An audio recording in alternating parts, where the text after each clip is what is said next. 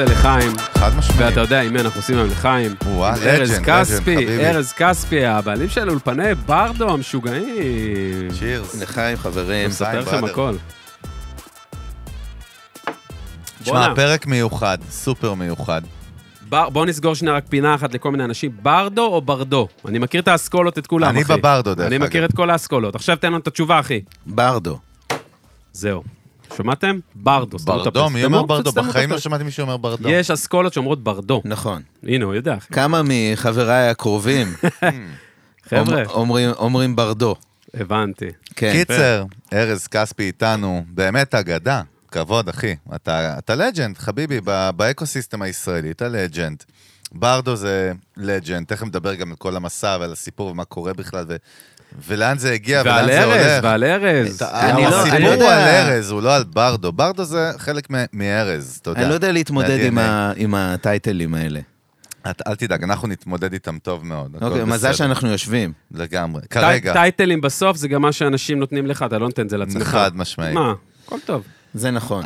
אבל באמת, כאילו, אחד האולפנים שבאמת הם פוטפרינט, נכון, במסע של המוזיקה הישראלית, לא סתם, זאת אומרת, לא עוד אולפן, יש המון אולפנים, אבל באמת, וחוויה, ואתה כבן אדם באינדסטרי הזה, מה שנקרא, חלק מהותי מה-DNA שלו, ונצלול איתך היום למסע שלך, ויהיה לנו כיף. בשמחה גדולה. המשימה שלך היא אחת, לסיים את הוויסקי הזה, כדי שנמלא לך עוד כוס. זהו, הרגע, זה מתווסף לעוד משימות שקיבלתי בבית. זה המיקס, ארז, זה המיקס. אוקיי. נתחיל מזה, ואז המשימות האלה יהיו באיזי. אבל לפני שנמריא ונצלול עם ארז למסע שלו, במה שנקרא המיוזיק אינדסטרי, אז נודה לאולפני טריו, נתני החצות שלנו, הבית שלנו. מה, זה גיל מאיר פה יושב מאחורי החלון. קפטן גיל דתיל, רגע, וקפטן, היום אנחנו ניתן לארז כספי לבחור, לאן תשים כל פרק, אנחנו ממרים לאנשהו, גיל הוא הקפטן של הבוינג, והיום אתה בוחר לאן תשים. לאן ממרים? נראה לי ברזיל. הופה, הופה, היינו עכשיו בקולומביה. פרק שעבר היינו בקולומביה עם רוני דלומי. ישר ברזיל, אני על זה, רק בפבלות, זורם? בפבלות, בפבלות. לא יודע, נראה לי ברזיל... גדולה מספיק. נראה לי מקום טוב. בדוק. כן. שמת בווייז של המטוס? ברזיל? הכנסתי בווייז של המטוס, כתבתי ברזיל. בדוק. זהו. ברזיל. מושלם. אז גם אנחנו רוצים להודות באמת לגיל ולאולפני טריו, וגם אנחנו רוצים להודות לצוות שלנו, לג'יגי ולאלה, שנותנים פה עבודה. ומי ששמע את השיר של ג'יגי, כבר בפעם שעברה, אז כבר קודם כל תפנקו אותו גם באינסטגרם, תפנקו אותנו ותגידו לנו איך היה השיר בכלל פה. כמובן מזכירים לכם שמיוזיק. אתה יודע שמלא אנשים הכי שלחו לי הודעות על השיר הזה. האמת שכן, הסבתא, אם אתם לא יודעים... ארז מסתר לי את האלבום. הופה. לך ולכולם. נכון, אני מסתרתי לך את האלבום ושמת מדבקה בשירותים. הוא עשה את זה גם לך? גם לי. אשכרה, איזה לא רואה בעיניים. ואם אתם מקשיבים לנו עכשיו, אפשר קודם כל לשמוע אותנו בכלל בספוטיפיי, באפל פודקאסט, בדיזר, בסטיצ'ר, ינדקס. אמזון מיוזיק. אמזון מיוזיק זה מיעוט בארץ, זה מיעוט, אבל הקהל שלנו ששומעים אותנו עכשיו בחו"ל, ויש לנו אלפי אנשים גם מחו"ל שמקשיבים לנו, וזה כיף, אז קודם כל על הכיפק. יוטיוב אתם, ימנובלים, לא יודע, סאבסקרייב, או לא יודע מה שאתם עושים שם, ומה שבא לכם. קבוצת הוואטסאפ של מיוזיק ביזנס, יש שם מאות אנשים, באמת קהילה מדהימה, מעדכנים שם, באמת מעדכנים על מידע כאילו לפני כולם, מעדכנים על פרקים חדשים שיוצאים וכו. Inside stuff. כן, לגמרי. מה עוד? פספסנו או פספסנו? בקרוב. אני אתן סקופ קטן. רגע, הנה, זה קורה. סקופ קטן. אני לא אתן את כל הפרטים, כי באמת יש הרבה דברים שקוראים לרועק להם, אבל בקרוב מאוד, אחד האירועים המטורפים שיקרו, הוא של מיוזיק ביזנס, אחד באמת האיבנטס, אנחנו הולכים בונים לכם פה איזשהו experience, מה זה אחד? הראשון שלנו באופליין. לא ארחיב עכשיו יותר מדי, עזוב, בואו נמשיך עם זה, אבל הולך להיות אירוע באמת מדהים, שאתם הולכים ליהנות בו. לא כולכם גם, לא כולכם. אם הוזמנתם, הוזמנתם. אבל מה, בואו נע, אכלנו את הראש, מה זה? ארז כספי, נכון, הבעלים המייסד, איך אפשר להגדיר את זה בקשר לברדו? מה הולך שם בטייטל? בטייטל, הבעלים, אחד המייסדים, לא עשיתי את זה לבד, של ברדו. אחד האלפנים המיתולוגים, כאילו הרבה מאוד מוזיקה והרבה מאוד אלבומים הוקלטו שם. תמיד אומר לך מיתולוגים, אתה נותן איזה מבט כזה, אחי, זה אלפן מיתולוגי משוגע, ואנחנו גם יושבים פה היום בסוף בשביל גם לשמוע את הסיפור שלך ושל האולפן המדהים הזה, כי בסוף, כי מה קורה עכשיו, איזה סיטואציה אנחנו נמצאים ברגע זה? אנחנו בסיטואציה שהיום אנחנו בעצם, איזה יום אנחנו? אוקיי. אנחנו 3 ימים אחרי שבעצם העברתי את המפתח הלאה. אשכרה. כן. ואני כבר, לא הבעלים, אני תמיד היה הבעלים של ברדו, לא של המתחם הזה, איפה שברדו היה ב-17 השנים האחרונות. מטורף, תקופה כאילו... מה זה? זה צ'אנק מהחיים מטורף לגמרי. כן, זה לייפטיים, זה תקופה רצינית מאוד מהחיים, שכן, עברנו הרבה. זה תמיד ב... בייסקלי, אם אני עושה חישוב כאילו ברמת שנים, אז כאילו 17 שנה אחורה... כאילו פייסבוק, כאילו דיגיטל רק התחיל אולי, כזה? דיגיטל עוד לא התחיל. זהו, זה היה. בוא'נה, זה אבולוציה של... 2002, 2003. תרבותית של העולם שהשתנתה לגמרי, אה? מעניין. ברדו הוקם ב-2002. לא במקום הזה. זהו, זה 20 שנה בדיוק אחורה. 20 שנה אחורה. כן. האמת שזה... פייסבוק 2004, זה אני זוכר תמיד. כן, אני נכנסתי לפייסבוק ב-2008, מסיבה מאוד פשוטה, הבן הגדול שלי בדיוק נולד, ואני הייתי כזה המשמרת של הבוקר, לתת לאשתי לישון, והיה לי נורא משעמם, ברמה של ידעתי מתי ההשקיה בחוץ, למטה, מתי פותחים את ההשקיה, ככה הייתי יודע שהשעה 6 בבוקר הגיעה, ואז ראיתי שיש דבר כזה שנקרא פייסבוק, אז אמרתי, אוקיי, בוא נראה מה זה, זה נראה לי מעניין.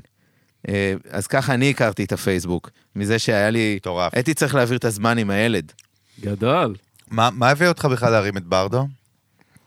מה הביא אותי זה שאלה... פה חביבי, שאלות על הגריל. לא, כאילו, וגם מה, אני אתן עוד איזה זווית בפנים, וגם מה החיבור שלך לעולם המוזיקה והסאונד, כאילו, איך שמעת? לא, חד משמעית שזה מתחבר. הרי בסוף, גם דיברנו על זה בכל הפרקים האחרים, וגם עם רוני, בסוף שם פשן אמיתי, מסתתר מאחורי הדבר הזה, שהפשן שלך הוא בעצם למה? הפשן שלי זה... אני כל הזמן נמשכתי לצעד הטכני.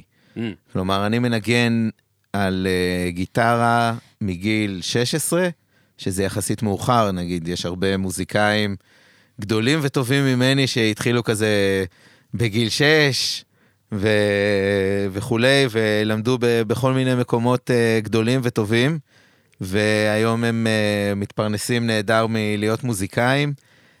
אני התחלתי לנגן בגיטרה בגיל 16, כי זה היה נראה לי נורא כיף לנגן על גיטרה, בעיקר בגלל שזה, הגיטרה מייצרת את האינטראקציה, זאת אומרת, אני לא צריך להיות זה שמייצר את האינטראקציה, יש גיטרה, הרבה יותר קל. היא שם עבורי.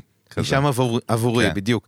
גם הרבה יותר קל לקחת גיטרה למדורות, מאשר מערכת תופים, נגיד. אהבתי. לקחת תופים למדורה, זה... זה באסה, בסוף אתה שורף אותה. לא, גם אין מציאות כזאת. אני הייתי מעיף את התופים, בסוף תוך המדורה שם. זהו, התופים במדורה, יש להם שימושי, זה רב שימושי. לתפוח אדמה יותר. פויקה, אנחנו עושים את הבייסנאם כפויקה גם. וואו, זה נהדר. רגע, איפה גדלת ארז? איפה גדלת בארץ? אני גדלתי בגדול באזור חולון. אוקיי. גדלתי בבית ספר מקווה ישראל, זה צמוד לחולון. גם מיתולוגי. אפשר להגיד, כן. אבל בגדול זה חולון, זאת אומרת, למדתי בחולון, כל החברים שלי בחולון, אני חובתי. הבנתי, טוב. שזה סלנגים פה של חולטות, יעני, מה אמרת, חובתי? אתה לא יודע מה זה חובתי? מצטער, חברים. אני מניח שגם הרבה... טוב, רגע, זה ירושלמי, יש להם סלנג משלהם. זה ירושלמי. רגע, מה זה חובתי? מה אתם פה... 70% מהאנשים שומעים עכשיו, מי ששומע עכשיו, עכשיו להוטט לי. קודם כל, איך אחיך שהוא יודע מה זה חובתי? מה זה חובתי, חבר'ה? תן לארז את הכבוד להסביר. חובתי, בבקשה, ארז. ראה. בוויקיפדיה. חובתי זה חולון בת ים. אוקיי, סבבה. אבל ירושלמים יש להם כבוד, אני נשוי לירושלמית. וואלה. אופה, קנית את אלון, זהו. לא, אבל חובתי זה... זה ניקניים. אני ברשותך, חגי פה, אני רוצה שנחזור לסיפור, לעשות זום אין, מעניין, אז כאילו מוזיקה, חיבור, גיטר, וזה הבנת שיש פה איזשהו חיבור מנטלי, משהו שיכול גם לעזור לך בחיים כזה בזה. מה הלך שם צפונה? קח אותנו בטיימליין. זה היה מאוד מאוד... מאז ומעולם אני נמשכתי לכפתורים. זאת אומרת, אני רואה כפתור, אני חייב לדעת מה הוא עושה. עכשיו טיפה פחות, כי אני מזדקן, אבל... ועם הגיל מגיעה עצלנות, אבל בגדול מאוד נמשכתי לכפתורים, וברגע שהתחלתי לנגן על גיטרה חשמלית, והייתי מתעסק עם המולטי אפקטים הבסיסיים, כל הזומים למיניהם, וזה יותר עניין אותי, להגיע להבין מה איך הכל עובד, ולהגיע לסאונד שאני שומע בדיסקים, היה פעם דבר כזה שנקרא דיסקים. כן, כן. וזה מה שמאוד משך אותי, וקלטתי שהרבה יותר, הרבה יותר מעניין אותי להתעסק בצד הטכני של המוזיקה, מאשר עכשיו לשבת ולהיות מוזיקאי, זאת אומרת להיות נגן ברמה גבוהה. זה אחר כך הגיע. כן. אבל, וגם גיטרה זה כלי שאתה צריך לדעת, זאת אומרת, אני מנגן גיטרה מאוד יפה. אופה. אבל זה לא כמו, למשל, אני גיליתי את הגיטרה בס אחרי הצבא, וממש מצאתי את מקומי כזה עם גיטרה בס, זה הכלי שלי כשאני מנגן. וואלה. כן, זה לא קרה, בשנה האחרונה זה קרה קצת פחות, מה שנקרא, אני קניתי קייס מאוד מאוד טוב לגיטרה בס שלי, כי אני הבנתי שהיא הרבה זמן בקייס, אז שיהיה לה נוח. קודם כל. קיצור, אז ארז כספי בסיסט. בסיסט. לא, לא. זה הטייטל פה? לא, לא. מוזיקאי. מנגן על גיטרה בס, אתה יודע. מנגן על גיטרה בס. עשה זום אאוט. תראה איזה כבוד הוא עושה לכלי. לא, אתה יודע, אבי יפרח הוא בסיסט. אני מנגן על גיטרה בס. אני מנגן יפה. אבל אני לא בסיסט. בואנה, אני יודע מה אנחנו הולכים לשמוע עכשיו בתקופה הזאת. אתה יודע מה הולך לצאת? אני אומר לך, אני מרגיש את זה, ארז, בחייאת. אני אומר לך, זה אלבום איפי אינסטרומנטלי של ארז. לפי החיוך פה, אני... ארז, בחייאת. על גיטרה, אבל. הגיטריסט פתאום יצא לך בדברים אינסטרומנטליים. לא, אני חשבתי לקחת איזה תפנית קלה, זה יהיה יוקללי. אוקיי. כן. זה פשוט קטן, יותר קל להבין אותו. נגיש. מאוד קל לסחוב אותו ממקום למקום, לא צריך מגבר. נורא, נורא פשוט. אבל העניין של הגיטרה, אז יש את 4 המיתרים העליונים, שיש אותם גם בבאס, שזה מאוד סימטרי ומאוד קל להבנה, וזה זרם לי. כל העניין של המיתרים למטה... תשמע, האלבום של ארז, תקשיב טוב, עכשיו אתה רוצה לראות מה זה החיים, תראה את החיים. האלבום של ארז בסוף יצא, יוקלט על אפולו, אחי, אתה יודע, עם AKG 214 בחדר שינה, אחי. שם יוקלט האלבום הראשון של ארז מהברדו, אתה תראה. האמת, רוב האנשים שומעים אותו לא מבינים את הרפרנס. רגע, אבל בוא נחזור לשאלה המקורית, האמת. אז כאילו, איך נוצרו, אתה יודע, בוא נעשה ככה, בוא נעשה הפרדה. ל-50% נראה לי מהאוכלוסייה, אם לא יותר, יש ויז'ן או פשן שמצעירים, להיות מוזיקאים או להיות בעולם הזה, באשכרה, ואז זה מתפלטר, אתה יודע, יש פילטרינג, סקרינינג כזה, ורוב האנשים ממשיכים לחיים, ויש משוגעים כמו ארז כספי, שפתאום פאקים מקימים אולפן, ובונים איזה קריירה, וזה ביזנס, וזה make a living, נכון? איך הגעת לשם? אז, כמו שאמרתי, המשיכה שלי לכפתורים תמיד הייתה, וזה משהו ש... ראיתי את עצמי עושה כבר מגיל 16 נראה לי, בערך מאותה תקופה שהתחלתי לנגן, הייתי מסתובב בתיכון עם ברושורים של כל מיני מיקסרים בתיק, לא כל כך מבין. מאיפה הבאת אותם אחי? אין אינטרנט. היו לי את הקשרים שלי, אני לא יכול לחשוף הכל. אז היה, אנחנו מדברים על תחילת שנות ה-90. בואו רק נזכיר לאנשים. זה היה להזמין מחול. לא, זה מה שאני אומר על ההסלינג, יש לנו המון מאזינים שנולדו אולי שנה אחרי שהזמנת את הברושורים. כן. כאילו, היום גגלים את זה ואתה יודע, ויש לך את המידע. אין אינטרנט, אין כלום, אין יוטיוב. אני אומר, אין אינטרנט, בגדול הייתי צריך לעבוד קשה בשביל להביא את זה, נכון? הולכים לסטימצקי, ויש את הסקשן הזה של כל המגזינים מחול. כן, נכון. אז היה כל מיני דברים שראיתי... מעניינים בתחום שלי, הייתי קונה, ועם זה, ועל זה, בתוך זה הייתי גר, בעצם. אז היית אשכרה, יושב בבית, קורא, לומד, מנסה ליישם? זה הדיבור? ליישם לא היה, אולי היה. מנסה ליישם טיפה פחות, אבל מנסה להבין בעיקר מה רוצים ממני, ואז גם הגיע העיתון הישראלי המדהים, בלי ציניות, שנקרא אקט מוזיקלי. בוא'נה, אני מכיר את האתר, כאילו. אז אני הייתי... ניסו לחזור גם בעל. רגע, היה פרינט? היה פרינט, בהתחלה זה היה פרינט. זה היה המקור היחיד שלי לאינפורמציה על סאונד ועל אולפנים ועל על מה שקורה עם סאונד בארץ. מי הרים את זה? בוא נרים לו פעם אחת, כי גם אני חייתי שם. מי זה הבן אדם שמאחורי האקט מוזיקלי? מי שהרים את האקט מוזיקלי זה רובן מנשרוב, שהוא... רובן. מבחירי אנשי האולפנים בישראל, מהוותיקים. תשמע, אני חייתי בפורומים שם כמה שנים טובות, באמת, בדיגיטל. הם גם ניסו לחזור, היה איזה ניסיון קאמבק כזה, לפני כמה שנים להחזיר את הברנד בחזרת צפון, אני זוכר. היה איזה משהו, אתה זוכר? אני ראיתי איזה כמה דברים. לפני כמה שנים ניסיון כזה מעניין. לא משנה, יש להם מה שנקרא חותמת ב... יש להם חותמת ורובן... מדהים, מדהים. רובן מנשרוף בעיניי צריך לקבל איזשהו פרס, כן, מגיע לו. וואו, ממש, איזה קטע. הוא עשה הרבה מאוד בשביל עולם האולפנים בארץ. אז היה בעצם... רגע, היה בעצם מגזין של אקט מוזיקלי, שבא להנגיש, רגע, למי שלא יודע, המון מהמאזינים שם לא בעולם המוזיקה בכלל, נכון? זה בעצם היה מגזין שבא להנגיש כאילו סאונד, או מה? זה מגזין שדיבר על סאונד. יותר מזה, בדיגיטל אחר כך זה הפך להיות מרקט פלייס של גם יד שנייה. נכון, בטח. זה היה בעצם ה-USP שלו, אתה יודע. דרך אגב, knowledge sharing. הוא היה בסוף מרקט פלייס, זה היה הסנטר שלו כמרקט פלייס, יד שנייה, מחפשים דברים, אתה יודע איפה ללכת, הולך לאקט מוזיקלי, אבל גם היה לו בעצם תוכן, שהם עושים כבלוגים, או whatever, או תוכן, או איך זה נקרא, ניוזלטרים, וכל מיני שיט שזה. כן, כן, היו הרבה דברים טובים. הקדימו מאוד את זמנם. הקדימו את זמנם. זה היה כאילו, יכול להיות שאני אגיד משהו מאוד גדול, ואולי מנשרוף... לא יסכים איתי, אבל זה מאוד הרגיש, כשאני חושב על זה היום, זה קצת היה כזה סוג של המיקס מגזין הישראלי, שדיברו על אולפנים, ודיברו על אלבומים שנעשו, ובאמת כתבו שם... באספקט הזה, באספקט הטכני. באספקט הטכני, כן, וכתבו שם באמת הטובים ביותר. אין חיה כזאת היום. לדעתי אין חיה כזאת בישראל עדיין. ארז, אין דבר כזה. אין דבר כזה בישראל. עם כל הטכנולוגיות. בונה, אין באמת מקום אחד שאתה חולכת היום, ויש פה את כל ה... איזה חבל, איזה באס אנחנו פה בישראל, פה אוכלים... לא, השאלה היא למה. אנחנו פה בישראל. לא, זה לא המשפט. מה, אתה גיא פינס? זה בדיוק המשפט. עשה לי גיא פינס. הוא דומה לו. עשית לי הפלפה עכשיו, רגע שנייה, ארז, בסוף איך בונים את הברנד הזה שנקרא ברדו? איך הגעת לזה? להחליט, רגע, אני אדייק לך את השאלה, כי היא יכולה להסתעף להמון מקומות.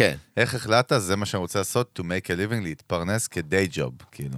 קודם כל אני רוצה להתייחס למה שאמרת, להסתעף. אני עם הפרעת קשב פסיכית, אתה תסתעף איתי, אני אסתעף. תן לי להגיד לך. אל תסתעף עליי, אחי. כולנו מסתעפים, והסתעפו. מה, אתה בא להסתעף עליי? בוא נע, הוא מסתעף. הוא מסתעפים. אז ההחלטה הייתה, ברגע שאני הבנתי שזה מה שאני רוצה לעשות,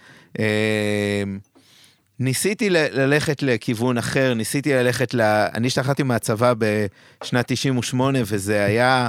סי בועת ה.com לדעתי, וכל ההייטק התחיל לעלות, וכשאני באתי להורים האקדמיים שלי, ואמרתי, אני רוצה ללכת ללמוד סאונד, הם הסתכלו עליי, וואו, מה? מוקצה. מה אתה רוצה ללמוד? מה זה הדבר הזה? ואתה חושב שאתה יכול גם לחיות מזה? וזה מה שרציתי לעשות, כן ניסיתי לתקן את הבגרות שלי במתמטיקה, וללכת... ללמוד הנדסת חשמל ואלקטרוניקה, ואז היה את השנה הזאת שהייתי צריך להשלים בגרות במתמטיקה, מ3 יחידות ל4 יחידות. סיוט. סיוט, בהחלט. ואמרתי לעצמי, בשנה הזאת אני רוצה לעשות שנה אחת אצל יואב גרה, בבית ספר לסאונד, עוד אגדה לגמרי. מהפיקדון. מהכסף של הפיקדון, שכבר שולם, להשלמת בגרות. הלכתי, משכתי את הכסף. וואלה. כן. עשיתי שיעור אחד אצל גרה. נועז אבל. נועז, למורת רוחם של הוריי, אני חייב להגיד. כן, זה המהלך, בדיוק, מעניין. בשושו או ביודין? לא, ביודין מאוד. ביודין, וואו, אחי. לא הייתה דרך אחרת. מדהים, מדהים. אתה יודע איזה כוחות נפשיים אתה צריך לעשות מה שהוא עשה עכשיו פה? אוהו. אתה יודע איזה אמונה עצמית אתה צריך בשביל לעשות את הצד שהוא עשה? ללכת נגד ההורים, כפיקדון, לחזור. אחי, מה זה? חזק מאוד, אחי. אני יכול להגיד, אבל להגנת ההורים שלי, שהיום הם הכי מפרגנים והכי תומכים, ומעבר לזה שבתקופת הקורונה אם לא ההורים שלי, כבר הייתי סגור מזמן. אז... אבל תשמע, בסוף, כי זה מדהים, כאילו, הוכחת להם, אחי. הבאת את זה. הוכחת להם, אחי. בסוף הוכחת, זה מרגש, הסגירת מעגל. לא, בסוף אתה מסתכל לחוף, אתה אומר, בונה, עמדתי על שלי, כאילו הייתי סייקו, והבאתי אותה. עשיתי אותם גאים בסוף. אני, נראה לי. זה משוגע. אני חושב שהם גאים בי, אבל אם אני חוזר לשאלה שלך, מה הוביל להחלטה של להקים את ברדו? אני, כשהייתי בשנה ב' אצל גרה, נכנסתי לאולפני המון כמתלמד. רגע, ארז, אנחנו נעשה היום קונטקסטים, סבבה? כי יש לנו המון מאזינים באמת שהם לא מהאינדסטרי. המון זה בעצם גם עוד מקום מיתולוגי, נכון? המון זה בעצם...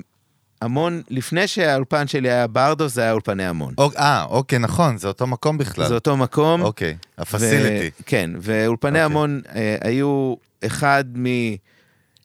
לא רוצה להגיד, נראה לי משלושת האולפנים. טופ, מה הטופ שלה? כן, מה הטופ של האולפנים. מה הוקלט שם? סתם זרוק את המאזינים שלנו לכמה דברים שהוקלטו בהמון, אם יש לך ככה בשלוף. אריק איינשטיין, שלום חנוך, ריטה, משינה, נטשה וכולי. נפתח, זהו, הכל טוב. זה רק שתבינו את הקונטקסט. לא, חשוב שתבינו את הקונטקסט, אנחנו מדברים פה. כל הדברים הכי חזקים של התקופה. כל מה שאתם מכירים, שומעים, הדברים המיתולוגיים שלכם, בערך, נועה קירל, סתם.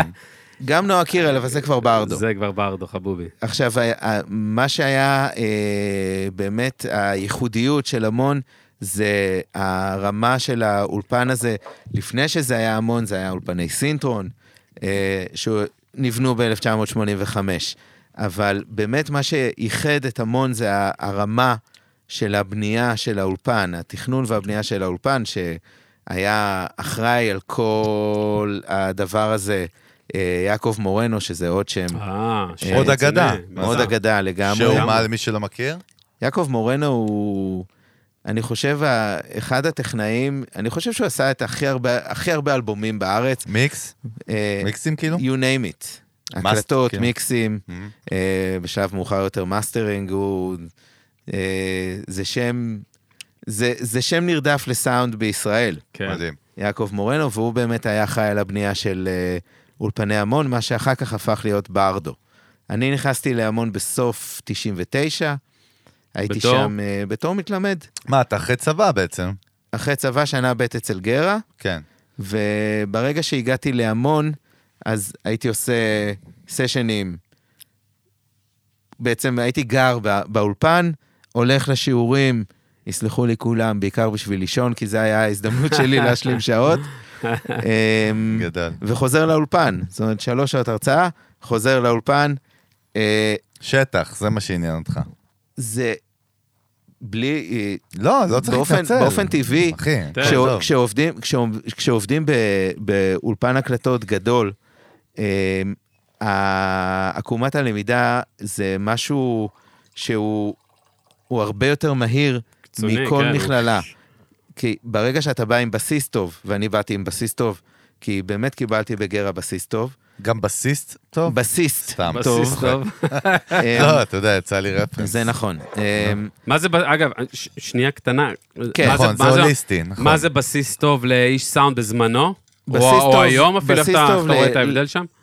גם היום, כשאתה הולך לעבוד באולפן, אז היום באמת, להרבה אנשים כבר יודעים מה זה מיקרופון ומה זה פריאמפ ואיך מקליטים וכולי, אבל כשמגיעים לעבוד באולפן גדול, ולא חסרים אולפנים גדולים בארץ, והטכנאי יגיד לך, תעשה לי פאץ' מהדיירקט אאוט של ערוץ 3, לתוך, היום זה המחשב, אבל אז זה היה טייפ, לתוך הטייפ, אתה יודע מה זה, כי הסבירו לך את זה בבית ספר. אתה מבין את הטרמינולוגיה. ואתה מבין את הסיגנל פלואו, שזה הדבר הכי בסיסי לכל בן אדם שרוצה לעבוד בסאונד, בין אם אולפנים או בין בהגברה. בין אם in the box, by the way, או out the box, נכון? אתה חייב, סיגנל פלואו זה הבסיס לכל דבר. רגע, בוא נסביר רק לרוב האנשים שכרגע לא מבינים מה אנחנו מדברים. יש שפה. כמו שיש יפנית, סינית, עברית, נכון? יש את הבסיס, לא. לא, רגע, אלון, אבל רגע, שלום, אלון, נעים מאוד. מה זה אגרסיבית פה? לא, אני רק שואל את ארז, לא אותך. אני רוצה לשאול את ארז, לא אותך. כפרה עליך. אני אומר, יש בסוף שפה, אתה לא יכול להתחמק מזה, עוני. יש שפה בסאונד, אשכרה שהיא שפה אוניברסלית. כמו בכל מקצוע. זה כמו אנגלית אוניברסלית, שאתה צריך להבין אנגלית, אם אתה לא מבין אנגלית, אתה לא יכול לדבר עם ההוא מיפן ומי... שפה, אבל hands-on גם, טכנית, פיזית, על המקום, זה מה שאני אומר. השפה מחוברת למשהו, אין זמן חד משמעית. אני איתך, ברור, אנחנו מדברים על זה, אבל אני אומר, למי שלא מבין מהמאזינים, חשוב להבין שהשפה הזאת זה שפה אוניברסלית בעצם, נכון? כן, זו השפה המקצועית שמדברים איתך כשאתה עובד, כמו בכל מקום עבודה, אתה יודע, אם הייתי הולך להיות רופא, אז הם מדברים איתי בטרמינולוגיה המקצועית של המקצוע הזה. הכל טוב ויפה, מקשיבים לנו עכשיו גם אנשים בני 16, 17, 18, הם אומרים, בוא נע, מה זה שטויות האלה? מה אני צריך עכשיו לדעת? מה זה קונסולה, פיידרים וזה, אובה אין דה בוקס, עושה פאקינג לייט, אולי לא צריך את השפה, סתם אני בכוונה זורק את זה, אולי השפה הזאת שהוא אומר חייבים, של פעם? הם אומרים, מה אבל בתמוך? חייבים, לא חייבים כלום. כאילו מצד שני מישהו אומר... לא, אבל הוא שיקף תקופה דרך אגב, כן? לא, אבל איך זה פוגש היום? איך אתה מתנגש עם זה היום? עם מה שקורה בשטח? אי אפשר להתעלם מזה. קודם כל, היום באמת נתחיל בזה שהידע, המידע, הרבה יותר זמין ממה שהיה בתקופה שאני התחלתי. נגיש. אני יכול כבר להגיד בתקופה שאני התחלתי, כן אני, עד כדי כך זקן. כן. אבל היום זה הרבה יותר נגיש וזמין, וזה נהדר, זה נפלא. כל דבר שאתה רוצה לדעת לעשות בסאונד, באולפן שלך בבית, אתה פותח טוטוריאל ביוטיוב, ואחרי 5 דקות, אחרי שעשית סקיפ על הפרסומת, אתה יודע מה אתה עושה. מדהים. שפעם היית צריך ללכת לגרע ומענק ועניינים. פעם היית צריך, היית מתחיל באקט מוזיקלי, לפעמים לא היית מבין את השפה. זק. לפעמים לא היית מבין את השפה, אני... הרבה דברים שקראתי באקט מוזיקלי, לא הבנתי מה רוצים ממני, ואז שהלכתי לגרה, זה עשה לי סדר בראש. פשוט כל החלקים נפלו במקום. לא אמרנו מי זה, סליחה שאני קוטע אותך, רק אני עושה קלוז'ר, לא אמרנו מי זה גרה, אנחנו זורקים את השם שלו גם פעמים, כי זה פרק שהוא מאוד מאוד מקצועי, אבל יואב גרה עוד אגדה. יואב גרה הוא גם מבחירי הטכנאי הסאונד שהיו בארץ, עשה הרבה מאוד פרויקטים גדולים, כמו להקת איסלאם. ובית ספר, כמובן, נכון? והוא היה הראשון שהקים בית ספר לסאונד בארץ. זהו, לפני BPM, לפני כולם. לפני כולם היה יואב גרה, ובאמת הרבה מאוד אנשי סאונד שמהבחירים בתעשייה למדו בגרה. זה מאמצע שנות ה-80. זהו, נתנו את הכבוד שיהיה ככה, תודה. רגע, אז איפה היינו? מה אמרת? כי יש לי איזה משהו, יש לי לשאול משהו? ארז דיבר על האינדבוקס, שאלת אותו בעצם, הדור של היום, האם הוא חייב להיות בטרמינולוגיות של פעם ובמידע, וארז אמר, יש שם את האינפורמציה בשלום. אז יש לי איזו שאלה כאילו על זה, כאילו איך זה גורם, נגיד לך להריב, שאתה אומר שאלה לו קומפלקס כזה גדול, וזו שאלה שהיא תמיד באוויר הרי, אף פשוט לא מדברים עליה, אולי אתה יודע, מישהו שיש לו קומפלקס של אולפנים ומאוד מאמין בהנדזון ובאנלוג ובפאצ'ים ועניינים וזה, שבאים לך ובסוף בפופ, המוזיקה היום שהיא באמת, לפעמים, יותר מצליחה שהיא נעשית כאילו באולפנים ביתיים וכאלה. כן. או הגישה של פרודוסר זה, אנשים שיש להם פתאום... השינוי התרבותי, בוא נעשה את זה יותר פשוט, אחי. והפך להיות משהו יותר, וגם לעיתי, וזה גם כאילו בסוף דליברד, כאילו החוצה. איך זה גורם לך להרגיש בתור מישהו שיש לו אולפנים, וזה גם ה-DNA שלך, זה לא רק שיש לך אולפנים עכשיו זה. זה מה שאתה חי כאילו. פאצ' אתה יודע, אנלוג שיט. כן, אני חייתי את האנלוג שיט, הרבה מאוד זמן, בעיקר בתקופה של המון, המון היה אולפן אנלוגי לחלוטין, לא היה לנו מחשבים בהמון, שזה סיפור בפני עצמו, כי מי שהכניס את המחשבים להמון זה בעצם יוסי שקד, שלימים היה השותף שלי בברדו, ואחריו אני. אבל היום אני חושב שזה שאמרתי קודם שאנחנו נמצאים בתקופה נפלאה בעיניי, זה גם קשור לעניין המוזיקלי והאומנותי, כי בסוף זה נכון שכלים ליצירת מוזיקה והקלטת מוזיקה זה דבר נורא נורא חשוב ושאסור לזלזל בהם, וככל שהכלים שלך יהיו יותר טובים אתה תגיע לתוצאה יותר טובה, זה אין ויכוח. מצד שני, בסופו של דבר אתה צריך לעשות פליי ולהתרגש, להתרגש ממה שאתה שומע. אם אתה מתרגש ממה שאתה שומע, זה כבר לא מעניין כל כך איך עשית את זה.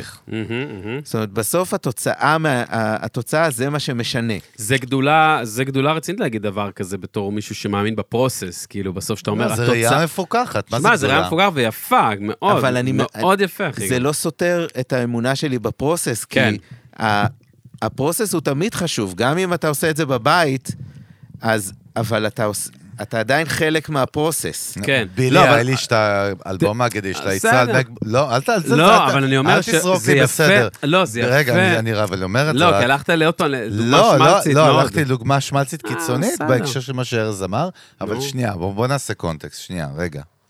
בוא נירגע, בוא נתפלל. כולם רגועים חוץ ממך. מה אתה רוצה? ארז, איך הוא? אתה שאתה בעסקי, ארז? אני מפקח עליך. אני מתמודד, אני מתמודד. אני מהמפקחים של הארגון. מהאום. סתם. מהאום, ממיין. קודם כל, כאילו, מאוד ברור לי השאלות של אלון, וזה יש לנו המון לשאול אותך, וכאילו אנחנו כאילו... יש לי המון לענות, זה בסדר. לא, אני יודע, אבל אני בא להגיד ככה, קודם כל, תשמע, מאוד חשוב להבין, התקופה, מהרגע שהקמת את פאקינג ברדו, האגדית, עד היום, העולם בכלל, ובפרט תעשיית המוזיקה עם טכנולוגיה, עשו שינויים משוגעים לגמרי. נכון. אתה היית עד כביזנס לכל הדבר הזה. נכון. איפה התאמות, איפה השוקים, איפה התובנות, אתה יודע, תכניס אותנו קצת לשם. אני חושב שהתאמות ולקבל את המציאות, זה התחיל עוד בתקופה של המון. כשהייתי שכיר בהמון, זה נורא קשה לי לדבר על עצמי בקוף יחיד, כי זה אף פעם... זה מגניב דווקא. תן להכניס אותנו, אנחנו בווייב שם. בטח. אני מדמיין אותך עם בלוריד וקרב... טלטלים כזה. עם הקוקו והשרפן. של ולדרמה כזה, אחי. ולדרמה, בול. כן, חשבת עליו גם? כן, בול, אחי. דרך אגב, אני תמיד הייתי הולך עם מאוורר ביד, כדי שהשיער יתנפנף ברוח. בכל מקום שהייתי נכנס, הייתי מפעיל את המאוורר. בטריות, על בטריות. לא, זה היה על מנואלה, לא היו בטריות בתקופה. לא, אנחנו סגורים על ולדרמה, אבל פה לשולחן, סגורים עליו. אני מנסה רגע להיזכר. ולדרמה קולומביה, נבחרת קולומביה. אוקיי, כן. קולומביה טלטלים. קולומביה או... הוא לא זה שעשה את הגול לעצמי. לא, זה... לא, אותו הרגו אחר כך. לא, זה אחר כך. רגע, אבל למה אתה מחזיר אותי להמון? מעניין אותי, כאילו, דווקא המהפכה התעשייתית, במרכאות אמר, הדיגיטלית נעשתה, קרתה דווקא בתקופה של ברדו, לא של המון, לא? כן, אבל כשאני נכנסתי להמון, זה היה כבר ההתחלה. זאת אומרת, אנחנו ראינו בהמון איך העבודה... לא מגיעה אלינו בגלל שאנחנו נשארנו אולפן אנלוגי. מדהים. כבר אז? באמת? כבר אז. מה שם היה? מה מרגישים? ברגע שהתחילו להקליט מוזיקה למחשב בצורה שזה הפך להיות יותר קל, אז והגיע פרוטולס לעולם, שבעצם פרוטולס זה דיג'י דיזיין פיתחו, הם היו הראשונים שעשו הביאו את היכולת הזאת של להקליט מוזיקה למחשב. עד אז היו מקליטים מוזיקה למכונות הקלטה דיגיטליות, אבל זה לא היה למחשב. הם הראשונים שצריכו לשפט את הפרוסס בצורה דיגיטלית למשהו שהוא פיזי, מאוד פשוט. בסוף, בקצה, במחאות אני אומר. הם הראשונים שנתנו לך את האפשרות בעצם לקחת, להקליט שני ערוצים למחשב, ומשם בעצם ברגע שזה, בתוך הדבר הזה, אז הגבול הוא השמיים, כי אתה יכול לעשות מיליון מניפולציות על החומר שהוא עליו. זהו, אני אפרש את זה למי שלא מבין, מי שעדיין לא מבין מה ההבדל בין, כאילו, בתקופה אל התקופה היום שמקליטים דרך מחשב, אז לא הקליטו דרך מחשב, זאת אומרת, כל ההקלטה נעשתה על מכונות פיזיות או אחרות, כמו על סליל, לדוגמה, למי שלא מוזיקה, עכשיו שמעת לנו, כמו על סליל של קולנוע כזה, סרט כזה, נע. בוא נעשה את זה אפילו יותר פשוט, על מנת לקבל סאונד מסוים, היית צריך מיקסר מאוד מאוד יקר, אנלוגי, בשביל להעביר את הסאונד דרכו, אני אומר. זה הלכת פנימה על המושגים וזה, אבל בגדול הקליטו את המוזיקה על סרט, כמו בפילם של מצלמה, סתם אני מנסה, על סרט כמו פילם, כמו מצלמה, על סליל, אשכרה. ומה שהקלטת, בייסיקלי, זה מה שיש. כן. היום, אם אתה מקליט, לדוגמה, היום מקליטים על מחשב, אפשר לשנות כל כלי שהקלטת, בין אם זה השירה, הגיטר וזה, אפשר לשנות את התהליך אחרי שהוא כבר הוקלט. הוקלט עם זיוף, סתם, שירה עם טיפה זיוף, אפשר לתקן את זה. אז אפשר לתקן את זה. כן, זה אתה כבר לוקח את זה למקום טיפה יותר מתקדם, אני מדבר על משהו מאוד מאוד בסיסי. למשל, אני מקליט עכשיו טופים לשיר, ואני רוצה שהמתופף ינגן יותר מטייק אחד. אז על סרט אנלוגי, סרט הקלטה מגנטי, אני יכול להקליט אותו, נגיד 3 טייקים, אבל אני מקליט את זה בעצם בהמשך הסרט, אני לא מקליט את זה כל הזמן על אותו מקום. עכשיו, מה קורה אם אני רוצה... זה דורס, נכון? בעצם. אם אני רוצה יותר מ3 טייקים, אז אני צריך להתחיל למחוק, ואז זה כבר אני... פוגע בסאונד, לא ניכנס עכשיו לעניינים הטכניים, כן, ברור, היה לך מקום מאוד מאוד מוגבל לעבוד איתו, להתעסק איתו. הייתי מוגבל גם בכמות הערוצים שיש לי להקליט, וגם במקום שיש לי להקליט, כי יש לי סרט הקלטה שמתישהו נגמר. עכשיו, ואם הייתי רוצה, נניח, את הבית הראשון מהטייק השני, ואת הפזמון מהטייק השלישי, אני על סרט הקלטה מגנטי, אני צריך לקחת באמת סכין, לחתוך, ולהתפלל שזה יתחבר כמו שצריך. כן. במחשב אין את זה, אני יכול להקליט כמה טייקים שאני רוצה, אני, בהנחה שיש לי מקום על ההרדיסק, ואני יכול לערוך, אני יכול להגיד, את המכה הזאת אני אקח מהטייק השביעי, ואת השלוש תיבות האלה מהטייק השמיני. למה אתה מתגעגע אגב? אתה מתגעגע כאילו? ממש לא. לא מתגעגע לזה. ממש לא. סידר אותך מבחינת וורקפלו, המודרניזציה מה שנקרא? המודרניזציה בעיניי זה דבר מבורך באופן כללי. קודם כל אהבתי את התשובה. אני רוצה לקחת לך ל-level אחר, לאיזשהו אזור אחר, ב-state of mind. ברדו נהיה באמת אחד מהמוסדות, כאילו מהברנדס, נקרא זה מהמותגים, כן. אפשר להגיד מהברנדס, נכון? חד משמעית. מהברנדס, מהפאקינג ברנדס, נכון? מותג, ברדו זה מותג. וארז זה מותג, ואתם הולכים גם ביחד, אבל איך זה נהיה ככה? זאת אומרת, איך זה, כאילו, אם אתה צריך לפלטר לי את זה, ולסנן את זה נקודות, כאילו, מה אתה מהניסיון שלך, מהעבר שלך, אתה אומר, איך זה נהיה, מה שזה נהיה, רגע, דיסקליימר קטן, זה הזמן לעשות name dropping, ואני לא אשכח את השאלה, לא אמרנו מה זה ברדו, סתם, אתה יודע, העוני עד הרגע בפרק. אהבתי, אבל צריך לזכור את השאלה. אני זוכר את השאלה, נשבע. ואז שוכרים לנושא אחר. נשבע, זוכר את השאלה, בואו נראה, אבל ברדו, כפרה. ואז מקבלים הודעות נעצה באינסטגרם, אחי. למה עברתם מה זה? זוכר את השאלה. זכור את השאלה. זוכר, בואו נרים לברדו. מה זה פאקינג ברדו? בחיית ארז כספי. כן. זרוק לנו קצת כמה אלבומים, אמנים, קצת דברים ככה מקורים שעשו בברדו. וואו. אחי כאילו סליזי. כל פעם ששואלים אותי, רגע, מי הקליט אצלכם? אז אני כזה עוצר, כי זה, הבלקאוט ישר תוקף. הבנתי אותך. בוא נחשוב. מי לא? מי לא יותר קל לי להגיד. מי לא זה, אני לא חושב ש... אני ואלון, נגיד לא. דווקא אני הפקתי משהו בברדו. אופה. הם הרבה מאוד אומנים הקליטו בברדו, הם... כמובן, חברי האהוב דני רובס, שזה, הוא תמיד, אני משתדל שהוא יהיה הראשון שאני אזכיר, כי זה כבר משפחה בשבילי, אבל גם היהודים שהיינו הבית שלהם, כבוד. די אנג'לסי שהיינו הבית שלהם, רוני דלומי שהייתה פה, הקליטה גם האלבום בברדו. שעשיתי את האלבום בברדו, שאורי זכי פיק, מירי מסיקה, סטטיק ובן אל, נועה קירל, מי עוד? המון, שלום חנוך, אריק איינשטיין. תראה איזה מנעד, דופק חנוך. לא, דופק חנוך, קירל, רגע שנייה אני אחשוב. שלום חנוך, אתה יודע. לא, אני מנסה להריץ את כל השמות ש... מפליפ אותנו, זורק אותנו בהיסטוריה, אחי. אריק איינשטיין, נועה קירן, אני כזה, וואו, וואו, וואו. כן, רגע. במטאברס, כן. חזק. בקיצור. זהו, זה הדיבור. כל, לא כל. אין כמעט, לא, אבל הרבה. הרבה מאוד מהאלבומים שאתם מכירים, שירים שאתם מכירים. אני חוזר לשאלה. תומר צדקיהו, אחי. תומר צדקיהו היה גר אצלנו, אשר פדי. שהיה אצלנו, אחי, באחד הפרקים הכי מטורפים שהיו בערך במיוזיק ביזנס, תשמעו את הסוף. היה פה גם, מה, זה מתופף הבית, כל סטורי שני שלו זה ברדו אחר. באמת? וואלה. בדוק. כן. תומר חבר יקר, ומתופף ענק. איש יקר, כן. ואחלה גבר. לגמרי. אז באמת נחזור לשאלה, מה הייתה? השאלה הייתה איך ברדו נהיה מותג שהוא נהיה. זאת אומרת, איך זה קרה? מה האבולוציה? בעצם הייתה, את ברדו, קודם כל, לא הקמתי לבד, הקמתי אותו ביחד עם יוסי שקד, ששנינו גדלנו באולפני המון, שנינו עברנו את אותו מסלול, עבדנו עם, באמת עם you name it, סביר להניח שהיינו בסשן שלהם, או בתור עוזרי טכנאי, או בתור טכנאים, ותמיד היה לנו איזשהו פשן לעשות את הדברים בדרך שלנו, בצורת החשיבה שלנו, ובעיקר להתרגש מה מהמקצוע הזה, שאנחנו מאוד מאוד אוהבים. אהבתי את ההתרגש דרך אגב. אני חושב שזה חלק מהעניין, אני לא חושב שיש מישהו שמתעסק בסאונד, והוא מתעסק בזה כאומר, כן, זה מקצוע שהוא נחמד לי לעבוד בו, זה רק משוגעים.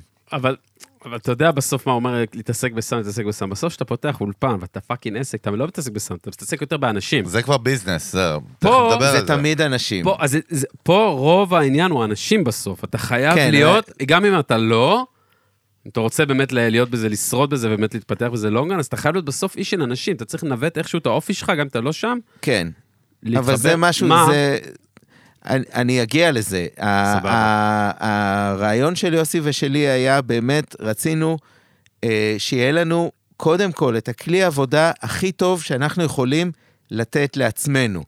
למה הכוונה? אם הייתי נהג מסעית, אז הייתי רוצה לנהוג על המסעית הכי טובה שאני יכול להרשות לעצמי, כי זה הכלי העבודה שלי. מברגה, אז יש לי את המברגה הכי טובה, וכו. כן, ובעצם הייתה סיטואציה, כשאנחנו עזבנו את המון בשנת 2002, סוף 2002, עזבנו את המון, הקמנו את ברדו הראשון, שזה היה אולפן מאוד קטן בשכונת מונטיפיורי בתל אביב. לא פיזית איפה שהמון וברדו. דווקא, לא, אנחנו, לא, היה לנו אולפן מאוד קטן, 50 מטר כל האולפן, כולל הסלון והשירותים, ששם עשינו את הפרויקטים שלנו, ובינתיים המון, לצערי, נסגר. ולנו הייתה את האפשרות לקנות את המתחם, או את מה שנשאר מהמתחם, שגם אז זה היה די, לא די, זה היה מאוד מעל הראש שלנו ומעבר ליכולות שלנו. באנו ממקום מאוד מאוד קטן לחתיכת מפלצת של, שעכשיו, רגע, אמנם גדלנו פה, אבל, וידענו מה צריך לעשות בשביל לנהל אותו, כי בכל התקופה האחרונה שלנו, בהמון כסחירים, די החזקנו את האולפן, אנחנו היינו העוזרי טכנאי, הטכנאים, אלה שקובעים את הסשנים, כי גם אנחנו היינו הבעלים של המערכות פרוטולס, שהלקוחות היו עובדים על המערכות פרוטולס שלנו, שאנחנו קנינו לעצמנו בעצם. וואלה. שזה גם סיפור בפני עצמו, אבל בסדר, אנחנו לא רוצים לשבת פה. מה, קניתם פרוטולס לעסק שעבדתם בו? לא, אנחנו קנינו... אנחנו הבנו שדיברנו על שינויים שקרו בתעשיית המוזיקה, ובצורה, בשיטות העבודה של איך מקליטים מוזיקה, והשינויים האלה קרו, לפחות בארץ קרו, בתחילת שנות ה-2000, ואנחנו ראינו שבעצם העבודה הולכת מהאולפן, ולא מגיעה לאולפן, בגלל שלא היה שם ציוד הקלטה דיגיטלי, ולא השקיעו במערכות פרוטוס, שזה... הסטנדרט העולמי עד היום, באולפנים מסחריים גדולים. רגע, ארז, אני רק רוצה... דווקא מעניין הטכני, אני אגיד לך מה, סתם שאלה קטנה. אז בעצם אתם קניתם את הפרוטולס למקום שעבדתם בו, והמקום להשתמש בפרוטולס שלכם? לא, אנחנו לא קנינו את הפרוטולס למקום שעבדנו בו, אנחנו, כל אחד מאיתנו, יוסי ראה את זה לפניי, הוא השכיל לעשות את הצעד הזה לפניי, של ללכת ולהשקיע כסף במערכת פרוטולס משלו, ובעצם מה שקרה ברגע שהוא עשה את זה, שהלקוחות היו מתקשרים אליו, ולא לאולפן. הם היו מתקשרים אליו לבדוק שהמערכת זמינה, ושהם יכולים לזכור את המערכת ביחד איתו, בתור טכנאי פרוטוס וטכנאי סאונד, ואז הוא היה קובע את הסשנים באולפן. ואז האולפן היה מרוויח גם. והוא היה מביא את האולפן להמון, כי המון זה היה הבית שלו. ארז, אז בוא נשאר דווקא על הקו האנושי יותר, פחות הטכני. למה? אל תפחד מהטכני, נחמד היום טכני קצת. זה איש טכני בסוף, גם. לא, הוא גם איש של אנשים בסוף. אתה תגיד מה שאתה תגיד. גם וגם. הגורם האנושי הוא גורם מאוד מאוד חשוב. ואפילו קריטי. אני תכף אגע בו. בטח. ניגע בו עכשיו, למה תכף? ניגע בו. רגע, ארז, תיגע בו. מה השאלה? לגעת עכשיו באנשים זה... אני אוביל אותך, מעניין אותי. הפודקאסט הזה נוגע באנשים, אני שאלתי, אפרופו, אמרתם פרוטוס, נכנסתם ספקס והכל סבבה. למה לא? קוסומו, למה לא? אוהב ספקס, מה אתה רוצה? גדלתי שם, אתה יודע את זה. עייפנו אותך. לא, נלחץ מזה, הוא נלחץ. לא נלחץ. מה אתה נלחץ? אני רק אומר דבר פשוט, מעניין אותי באמת, ארז כספי מגיע, פתאום הוא בא, motherfucker, חובתי. קורא אקט מוזיקלי פאקינג בסאבווי. קומיקס של אקס מוזיקלי. תראה, אני מוציא סצנות בסאבווי של תל אביב. בסאבווי של תל אביב. קורא אקס מוזיקלי. קורא אנימה של אקט מוזיקלי מיפן. אגב, בתקופה היא לסאבווי בתל אביב הייתה רק תחנה אחת. אופה. כן. למי ששומע אותנו ב-2094 עכשיו. כן. אבל באמת מעניין אותי בסוף, אתה יודע, יש להיות אודיו אינג'ניר, יש להתעסק במוזיקה, ויש לעשות ביזנס. מסכים איתי, אני בטוח שאתה תסכים איתי. שתי דברים שונים לחלוטין, זה X, זה Y. כן. ואתה פתאום כאילו, עם השותפים, לא משנה מי, מרימים את ברדו המקורי האמיתי, על המון, על on top off, כן, נכון? שבעצם המחשבה הייתה שזה הכלי העבודה שלנו. אהבתי את החשיבה הזאת, קיבלתי. אנחנו הבנו ש... להחזיק אולפן גדול, זה כבר נגמר, נגמרה התקופה הזאת, זה היה בשנות ה-60, ה-70, 80 וכולי. אמרנו את זה ב-2002. רגע, תן לשמוע מה אמרו. שלהחזיק אולפן גדול, זה לא יכול להיות מישהו שאני הבעלים של האולפן, ואני בא לאסוף את הצ'ק, אני מושך את הדיבידנד שלי בסוף החודש, כי אלה הרווחים שהיו מהאולפן. זה כבר, הדבר הזה מת, הדבר הזה נגמר גם כשאנחנו עבדנו בהמון. זאת אומרת, אנחנו גם הבנו שמודל של למכור, אני אגיד משהו שהוא קצת דבר והיפוכו, כי אני ככה עבדתי בעצם עד היום האחרון של ברדו. מודל של למכור שעות זה משהו שהוא מאוד מאוד קשה רק ממנו להתפרנס, כי בסוף אנחנו מתעסקים פה במוצר שאנשים באים, מקליטים את המוזיקה, עושים מיקסים, עושים מאסטרינג, עושים הפקה. זה בסוף הבן אדם יוצא עם מוצר, היום זה הרבה יותר מוחשי, כי בן אדם מגיע לאולפן, יכול להיות שהוא הגיע עם צ'ארט, ובסוף היום הוא יוצא עם שיר, מוקלט, שזה מדהים. זה לא כל כך קרה, זה לא בהכרח קרה כשהיינו באולפן האנלוגי, כי תמיד היה עוד תהליך, כי הקלטנו על... מכונות, הקלטה, ואי אפשר היה לקחת את זה הביתה. התפיסה התרבותית הייתה שונה גם, גם של הכוחות. למי שלא מבין, אי אפשר היה לעשות סייב, אי אפשר לעשות קונטרול סייב, ולשמור את הכל, הסטאפ הפיזי. זאת הפדרים, כל הכפתורים, היו צריכים להישאר, אם אתה רוצה לעבוד על זה למחרת. אתה צריך להשאיר את הכל פתוח. שאף אחד לא ייגע גם. שאף אחד לא ייגע, אוי ואבוי, אם מישהו נכנס לחדר ונושם על זה. ולבוא למחרת, ולהשלים את זה, ואם אתה לא... אתה צריך להחליט. אחרת אי אפשר לעבוד עוד באולפן, זאת אומרת, כל שאתה דוחה את העבודה, אי אפשר להמשיך. האולפן שלך עד שסיימת לעבוד, עכשיו פה זה גם היה פונקציה של כמה כסף יש לך, אנחנו הבנו שכל התפיסה של איך עושים מוזיקה, הלכה והשתנתה, ובגדול אנחנו רצינו כלי עבודה, אנחנו אמרנו, אנחנו טכנאי סאונד, ואנחנו רוצים לתת את השירות הכי טוב שאנחנו יכולים לתת ללקוחות שלנו, עם כלי העבודה הכי טובים שאנחנו יכולים לתת ללקוחות שלנו, שאנחנו גם ידענו שהכלי העבודה הזה בסוף יעצים אותי כטכנאי סאונד. כמותג. אם אני, כן, אבל המותג זה בעיניי, מבחינתי, זה הביי פרודקט של כל הדבר הזה. חד משמעית, בקצה. כן. זאת אומרת, אם אני אעשה עבודה טובה, ואני אתן שירות טוב ללקוחות שלי, אז הלקוחות יחזרו וירצו לעבוד איתי, כי אני טוב במה שאני עושה.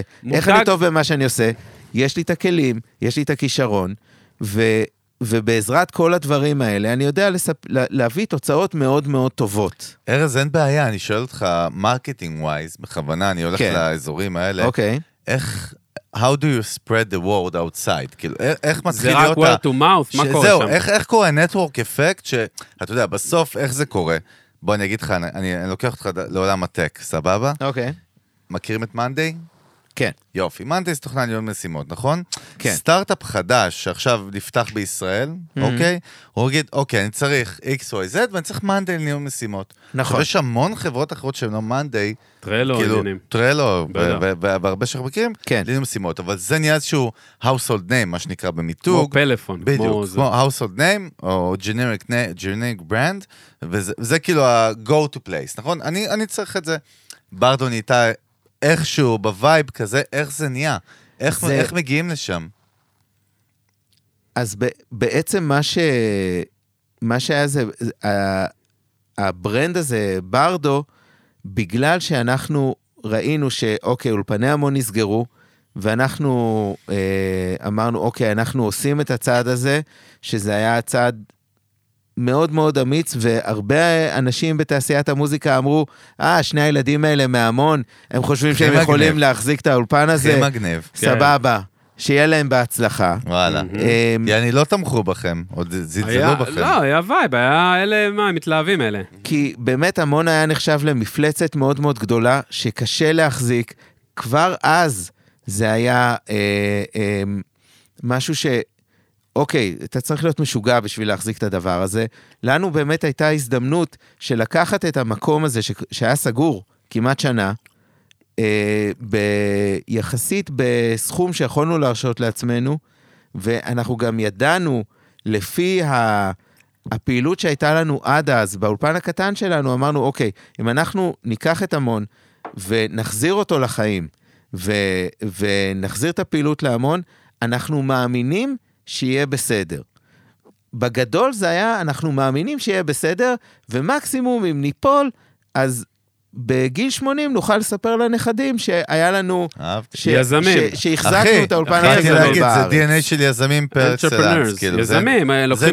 זה DNA יזמים. לוקחים סיכון, גם לוקחים סיכון, אומרים worst case scenario, מדהים. לא, עשינו את התחשיבים, ובנינו תוכנית עסקית, וחישבנו את נקודת הברייק איבן, זאת אומרת, לא אמרנו, טוב, אנחנו נתאבד על זה. לא, אבל גם לקחתם, עבדתם גם, סתם, בקטע המקצועי, גם כאילו, עשיתם את זה לבד, או שגם לקחתם איזה יועץ עסקי?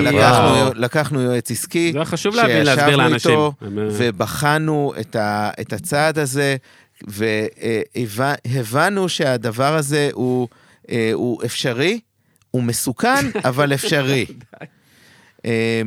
ובעצם, נכנסנו למתחם של המון בספטמבר 2002, זה היה כזה צירוף מקרים מאוד מאוד נחמד, שביום שהחוזה נחתם, שאנחנו נכנסים לשם, קונים את המתחם מהבעלים הקודמים, זה היה בדיוק על היום הולדת שלי. מה זה קונים? 22 בספטמבר. מקבלים מפתח. רגע, מה זה קונים? לא, מה זה קונים? שכירות, נכון? בייסיקלי. אנחנו שכרנו את המתחם, ליס לונגטרם כזה? זה היה חוזה שכירות, לא, זה היה חוזה שכירות של 5 שנים ועוד 5 שנים. שזה התחייבות רצינית. זה התחייבות רצינית. אתה אז רווק? אני בזוגיות, לא, מה פתאום, לא, אני נשוי כבר שנתיים, 2005 אני נשוי שנתיים. בעונה. מישהי פה תמכה במסע, חביבי. גם תמכה במסע, אבל גם סחבק פה, זה לחץ, זה לזכור מקום ל5 שנים קדימה. בגלל זה שאלתי. מה, איך אתה, מה זה עשה לך מנטלית, איזה לחצים אמרת שמה הרגשת שאתה עושה? הרגעים שהרגשת, בונה, אני דפוק, מה אני עושה?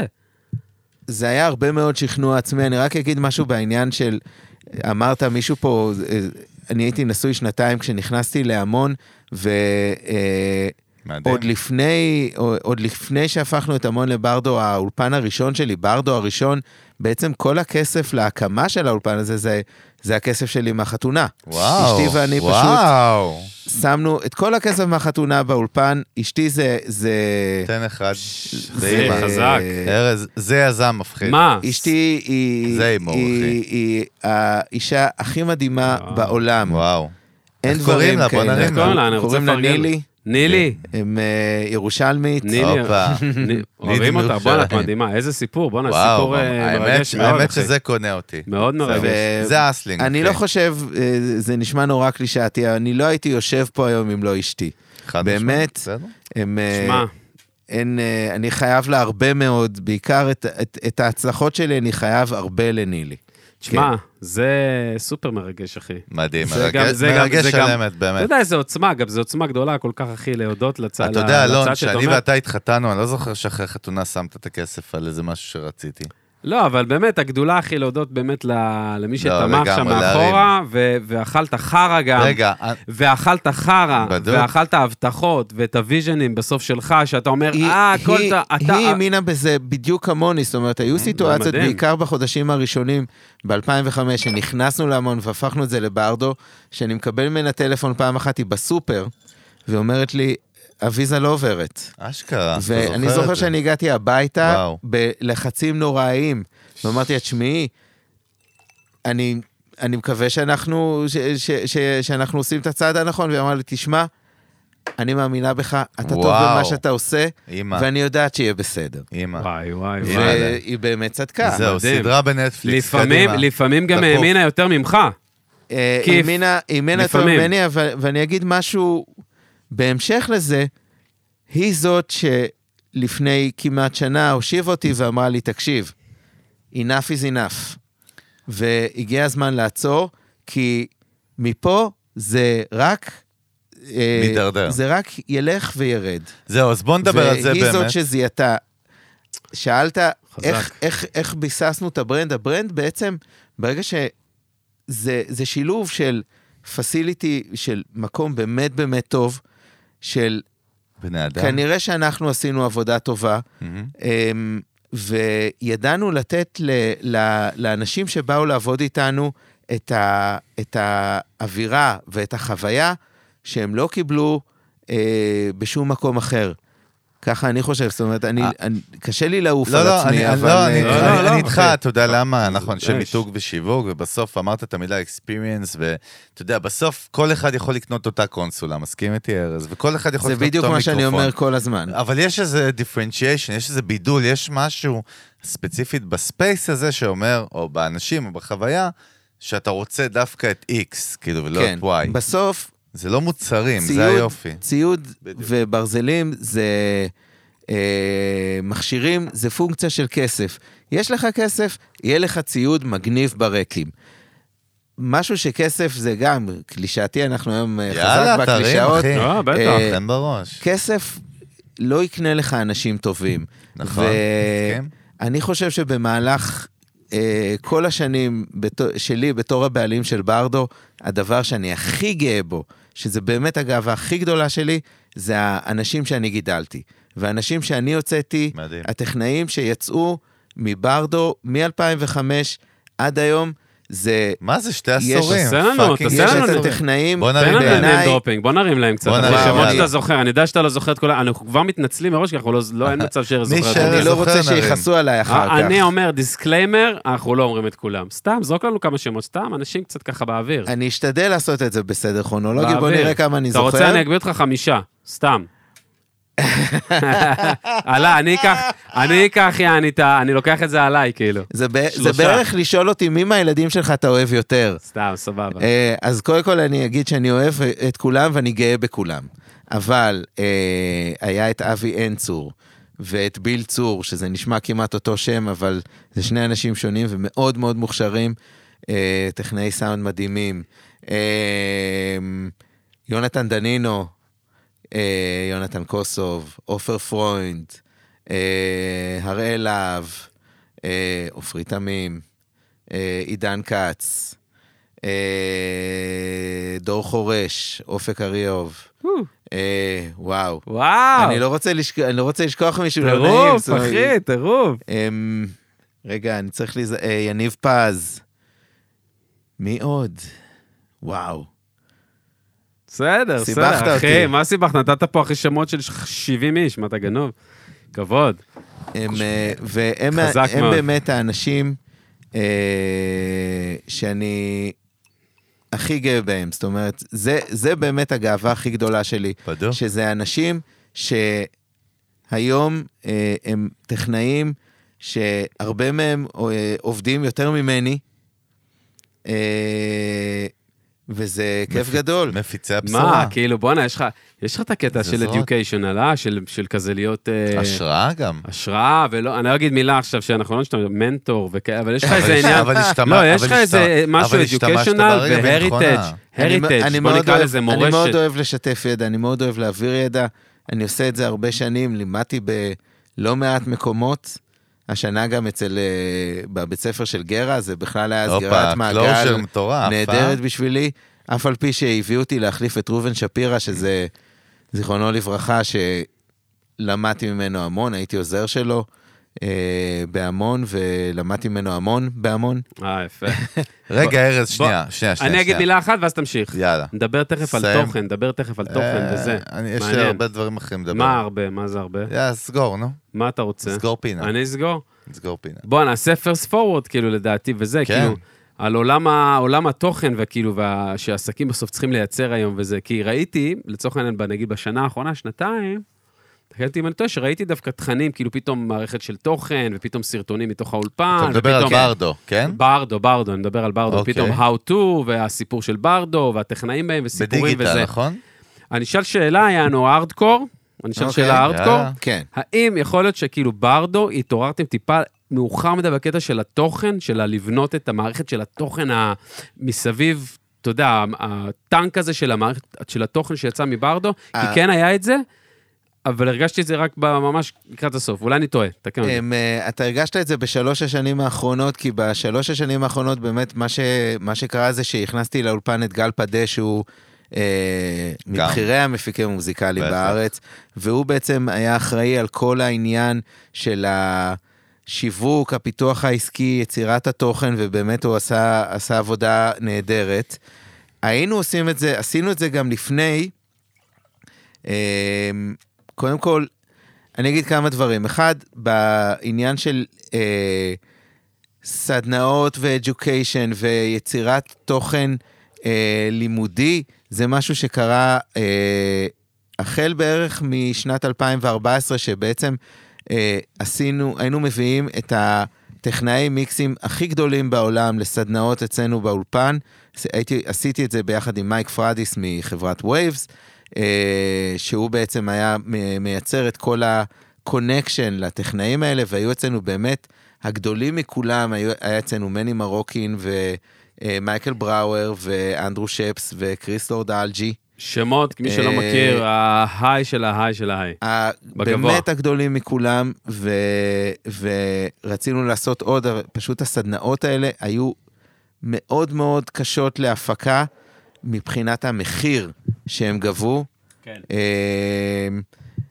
אבל האנשים שהבאנו לאולפן, ויועד נבו שהיה אצלנו בסדנה, כמובן, והאנשים שהגיעו לסדנאות האלה, זה באמת כל ההוז אין הוז של המפיקים ואנשי הסאונד בישראל. כן, אבל תוכן סושיאל, כאילו, אתה יודע, הבנייה של הברנד בדיגיטל. הבנייה של הברנד בדיגיטל. ותוכן שהוא גם, אתה יודע, תוכן נלווה. לא, אני לא אומר מאוד פשוט. ראיתי את כל זה קורה, אבל כאילו ממש בדיליי. אני טועה, אני גם שואל. זה גדל יותר בשלוש השנים האחרונות. נכון, גל היה אחראי לזה. שוב, תמיד היינו שם, אני מאוד האמנתי, עד היום, אני מאמין בלהיות מה שנקרא content owner, כמו שאתם עושים ממש פה בדקות האלה. לגמרי. בזמן שאנחנו מדברים. וזה משהו, זה משהו שהוא מאוד מאוד חשוב שהיה לי בראש, מהרגע שהפכתי להיות בעלים של אולפן קטן, כלומר, להתבסס רק על למכור שעות, בדיוק. זה לא משהו שיכול, לא מחזיק מים. זה לא הדבר היחיד שצריך לעשות. חייבים להיות בעלים של תוכן, ואני בתור ברדו וגם בתור ארז שותף על לא מעט מאסטרים של אלבומים שאני רציתי להיות שותף בעשייה שלהם. אחד האלבומים הראשונים הייתי שותף על המאסטר שלהם, זה האלבום הראשון של גל דה פאז. הופה. בעברית. זה הייתה אצלנו. אחד הפרקים הראשונים שלנו הייתה. איזה זמרת. היינו אז רזים, בלי זקן. איזה בן אדם. איזה חמודה היה, משהו. מדהימה. חמודה, זה לא פוליטיקלי קורקט. מותק, אוהב אותה, יאללה, מכיר אותה. סתם אני עוקץ אותך. רגע, ארז, בוא נגיע שנייה. רגע, מה קורה כרגע עם ברדו? בעצם אנחנו בנקודה בזמן ש הודעת שאתה פורש, כאילו, נכון? הוא אומר, הוא מסר את המפתח כבר. לא, בסדר, אז אני אומר, בוא נדבר על הנקודה הזאת. בוא ניקח את ארז מפה. כן, צריכים להתקדם מפה, כן. ארז, מה? החלטה? בוא נעשה סדר בדברים. בוא נעשה, סדר. פורש אני לא. אני לא פורש. פורש, ההוא ישר.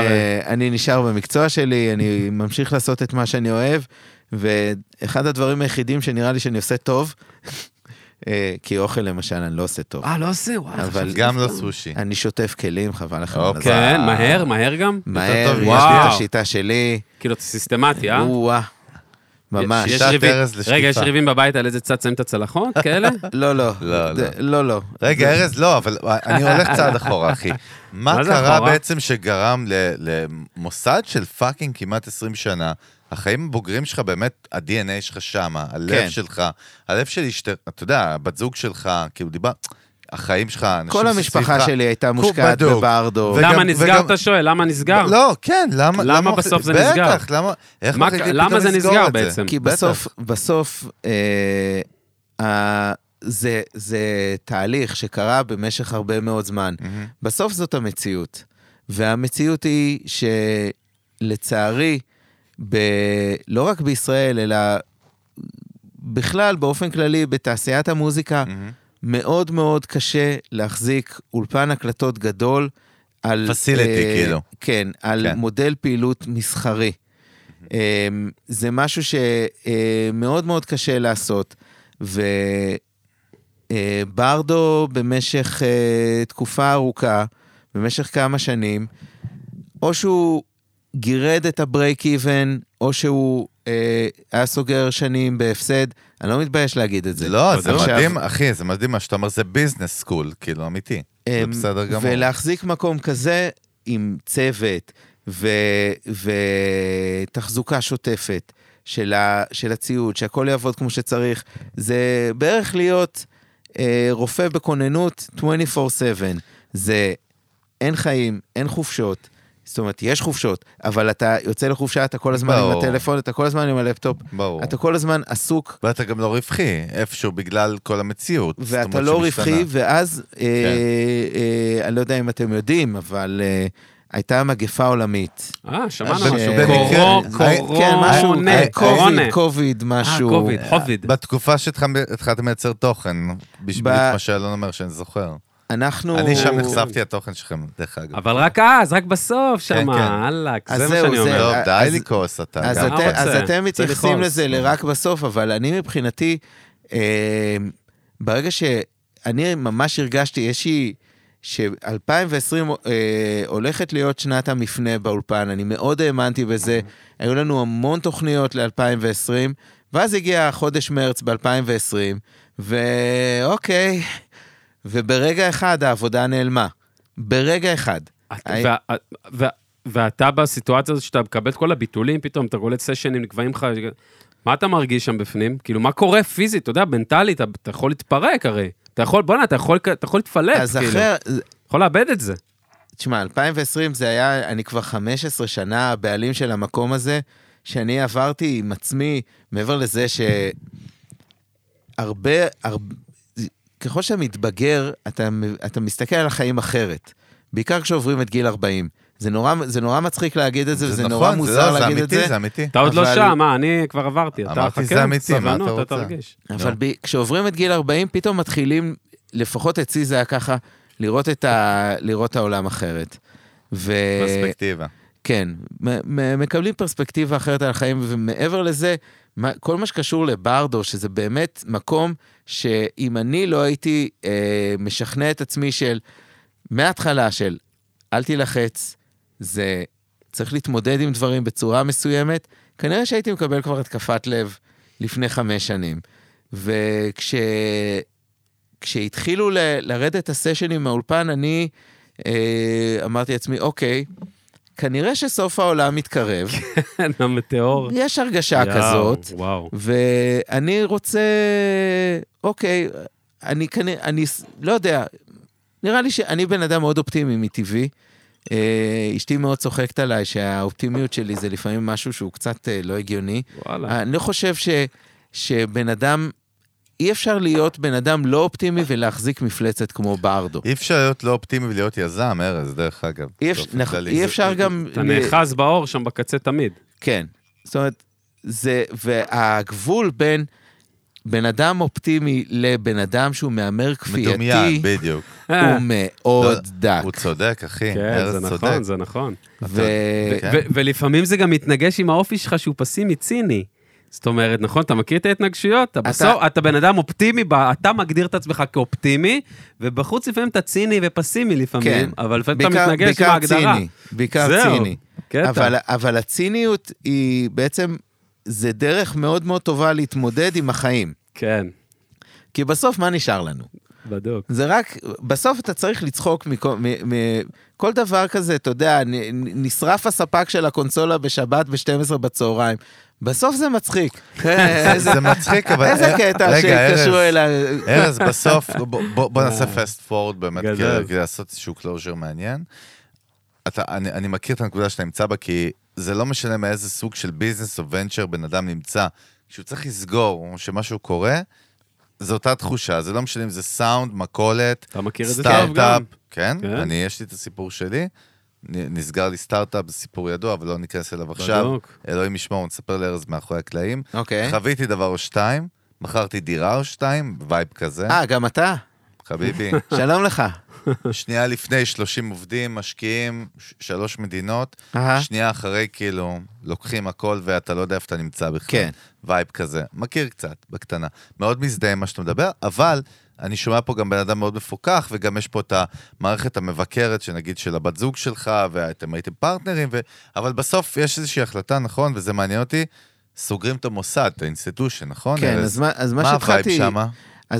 מה שהתחלתי להגיד שאני מאוד, מאוד ראיתי את 2020 הולכת להיות שנת המפנה, ושדברים הולכים באמת להשתפר, והיו המון... ברמה האופטימית דווקא. כן, היו המון תוכניות. הבנתי, ואז הגיעה הקורונה, ואז בעצם הגענו למצב שאני מגיע לאולפן, וזה רק אני באולפן. זאת אומרת... שאתה לא רגיל לזה גם, נכון? לא כל כך רגיל. אתה לא מכיר דבר כזה. פחות. רגע, שנייה. וגם להיכנס למקום כל כך גדול, ושאתה לבד. אז נכון שהיו ימים שהיינו שם גם גל, שישב אצלנו באולפנצי, וגם יונתן דנינו, שהוא עשה... זה בעצם אחד הדברים, אחד הפרויקטים היחידים שעוד רצו באולפן, שזה... כל ההקלטות, בעיקר המיקסים לשירים של זהו זה, שחזרו לאוויר, אז גם היה נחמד מאוד לפגוש את כל החבר'ה של זהו זה באולפן, אחת לשבוע, אבל, ומיקסים ומאסטרינג שאני עשיתי... אבל נעצרו מיקסים ומאסטרינג גם, אנשים פתאום... נעצרו, למרות שכן, מאסטרינג עוד עשיתי, מיקסים גם עשיתי, לא הרבה כמו שעשיתי קודם, ניסינו לעשות כל מיני דברים תוך כדי, נגיד עם תומר, צדקיהו ועם סינגולדה ודברים כאלה ניסינו לעשות. כן, זה ניסיוני יותר. אבל עם זה אי אפשר להחזיק עסק שההוצאות החודשיות שלו זה 10,000 שקלים בחודש. כן, במקרה הטוב. במקרה הטוב. ובסופו של דבר, אני לא הרגשתי את זה בתקופת הקורונה, אני הרגשתי את זה אחרי. כן, באימפקט. ארז, איפה הרגע שאתה בעצם אומר, סוגרים? אז הרגע הזה, קודם כל אני חיפשתי שותפים תקופה ארוכה, גם לפני הקורונה, אני הבנתי שאוקיי, אני כבר לא רוצה להחזיק את המקום הזה לבד, זה גוזל ממני הרבה כוחות נפשיים, בעיקר כוחות נפשיים, מעבר לעניין הכלכלי. לא פיזיים, נפשיים, קטע. זה...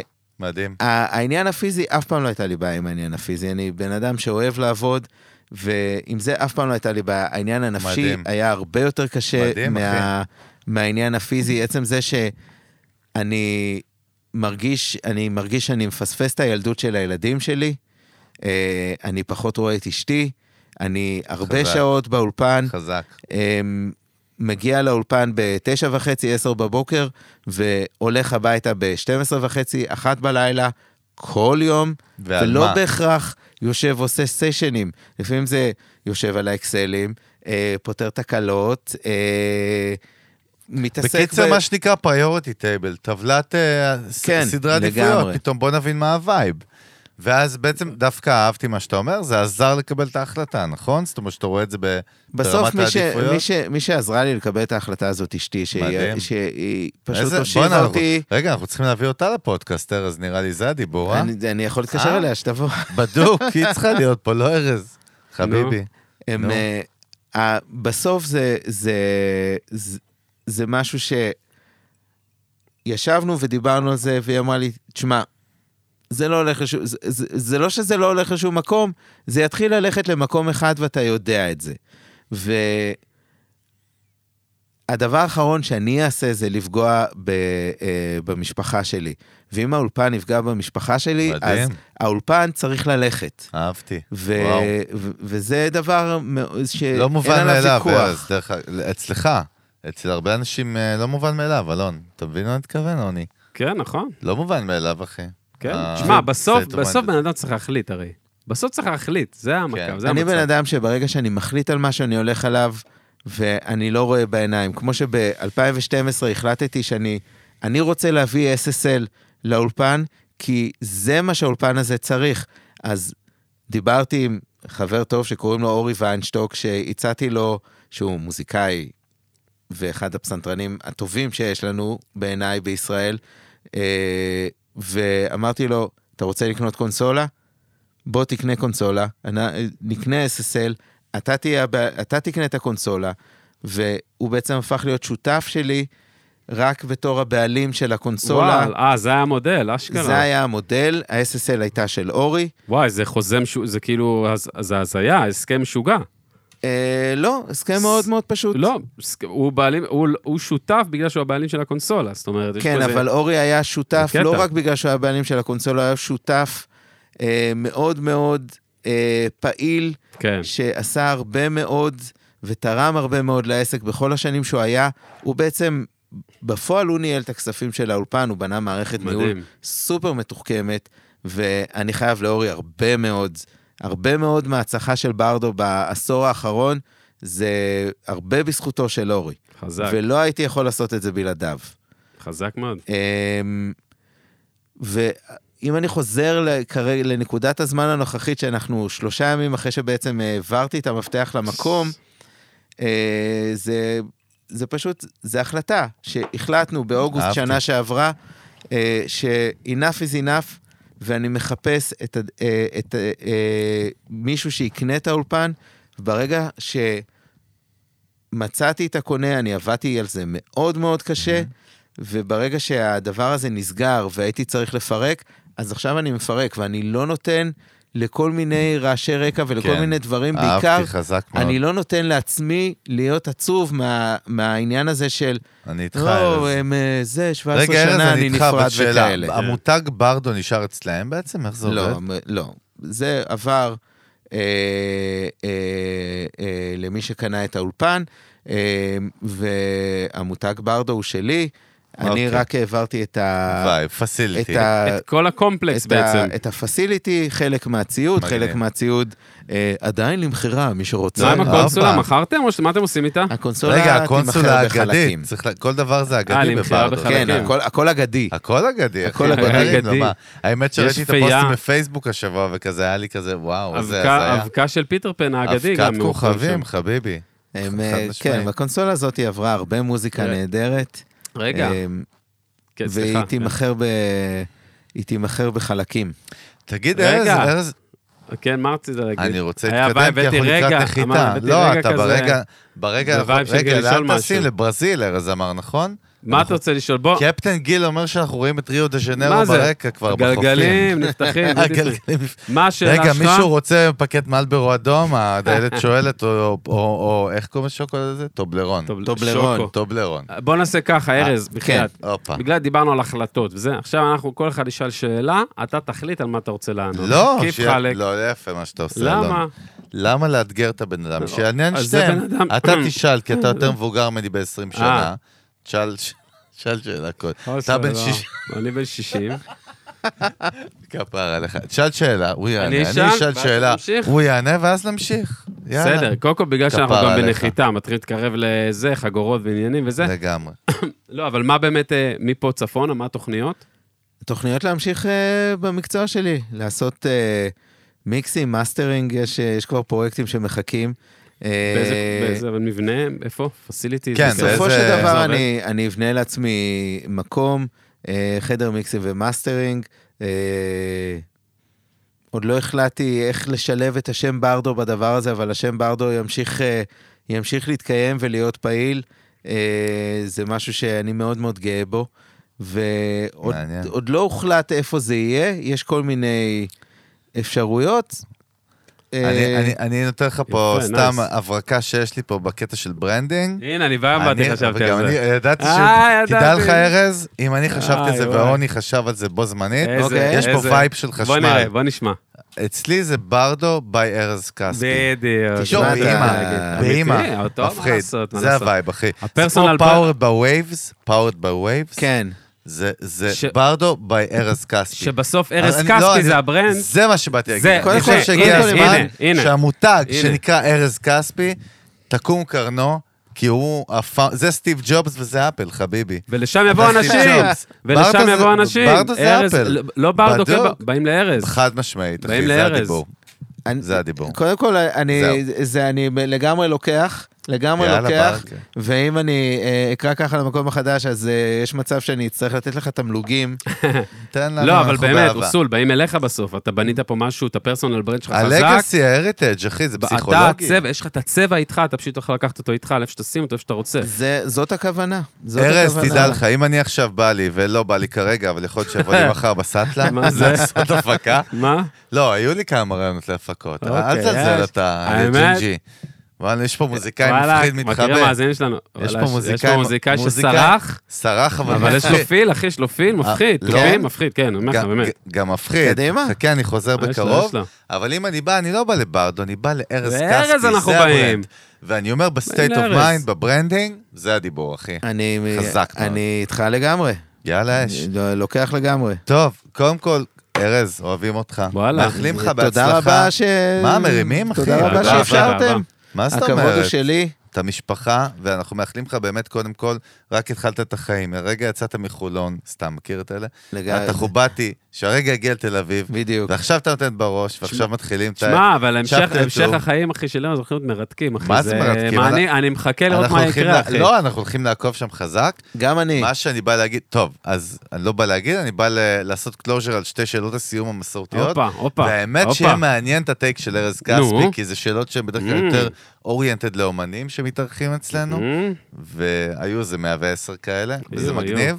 אז קודם כל, איזה מוזיקה אומנית ישראלים, איזה הרכב, משהו חדש שהוזרם אליך בזמן האחרון, ושמעת, אמרת, וואלק, מגניב. מה גילית בזמן האחרון? בזמן האחרון גיליתי מוזיקאי שני מוזיקאים שהתחלתי לעבוד איתם ממש בחודש האחרון של האולפן, שהם הגיעו כזה לסשן טופים, ומאוד התחברנו, ואנחנו התחלנו לעבוד ביחד, מוזיקאי בשם אביתר אדיר. אוקיי, בולרים לו, מעניין. שעובד ביחד עם מוזיקאי ואיש מקסים בשם מור מימון. מה הווייב שם? זה וייב... יש שם פאנק, יש שם ים תיכוני, יש שם רוק, יש הרבה דברים. יש שם בלנד ישראלי, בקיצור. כן. זה הדיבור. אוקיי. ויש עוד, יש את אמיר תלמור, שגם עושה דברים נהדרים. אמיר תלמור? אמיר תלמור, שהפרויקט שלו נקרא אמיר והצרפתים, שגם אנחנו בסוף האלבום. מה זה אנחנו? מה זה אומר? שאתה חלק מהקרו של הסאונד, ההפקה? אני אחראי על כל ההקלטות, המיקסים והמאסטרינג. לא, אבל ארז, אני איתך, אבל... זה גם מתחבר לשאלה ברמה האישית של... זהו. כן. תעשה ספרייט רגע, אני ארז קספי סתם כבן אדם רגיל. אם יש את זה. שומע פתאום ואומר, what the fuck, כאילו, מה זה הדבר המגניב הזה, בין אם זה עובד איתי או לא עובד איתי. וזה הווייב. האמת שהאומן שלא עבד איתו כמעט בכלל, למעט מאסטרינג, הוא עשה אצלנו את האלבום הראשון שלו, ולפני שנים, ואני מסתרתי כזה שני סינגלים, אבל בגדול לא עבדתי איתו הרבה, שהוא בעיניי אחד האומנים הכי חשובים שיצאו בישראל, ב-20 שנה האחרונות, וזה אמיר דדון. אופה, וואו, הפתעת אותי כאילו, ציפיתי איזה שם חדש כזה? כן, כן. לא, אבל אהבתי, וייב. כן? עליי ברמה האישית, אמיר דדון מאוד השפיע. מה אתה אומר? אמיר דדון צריך לשבת פה במיוזיק ביזנס? חד משמעית. שולחים לו עכשיו, ברגע זה בקשה לאמיר דדון. גיל דתיל, אמיר דדון בדרך כלל. אבל אתה יודע, יש משהו קטן שלא דיברנו עליו, שזה מעניין אותי תמיד כזה בצד שלך, שהרי בסוף, דיברנו עכשיו על מוזיקה שמרגשת, מה עושה לך את זה, ובסוף 90%, 80% מהדברים שאתה חווה באולפן, אתה צריך בסוף לעשות איזשהו...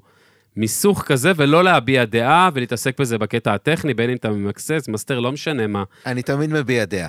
כן, אבל יש דברים גם, כן, אבל בסוף אתה צריך לעבוד גם לפעמים משהו שהוא לא הטעם שלך, ואתה לא אוהב אפילו, אז זה לא הטעם שלך, זה וואלק, אתה לא אוהב. יש קונפליקט גם, לא, אבל אתה בקטע המקצועי יודע למסך את זה. אני מוצא דבר טוב כמעט בכל דבר שעשיתי בסאונד.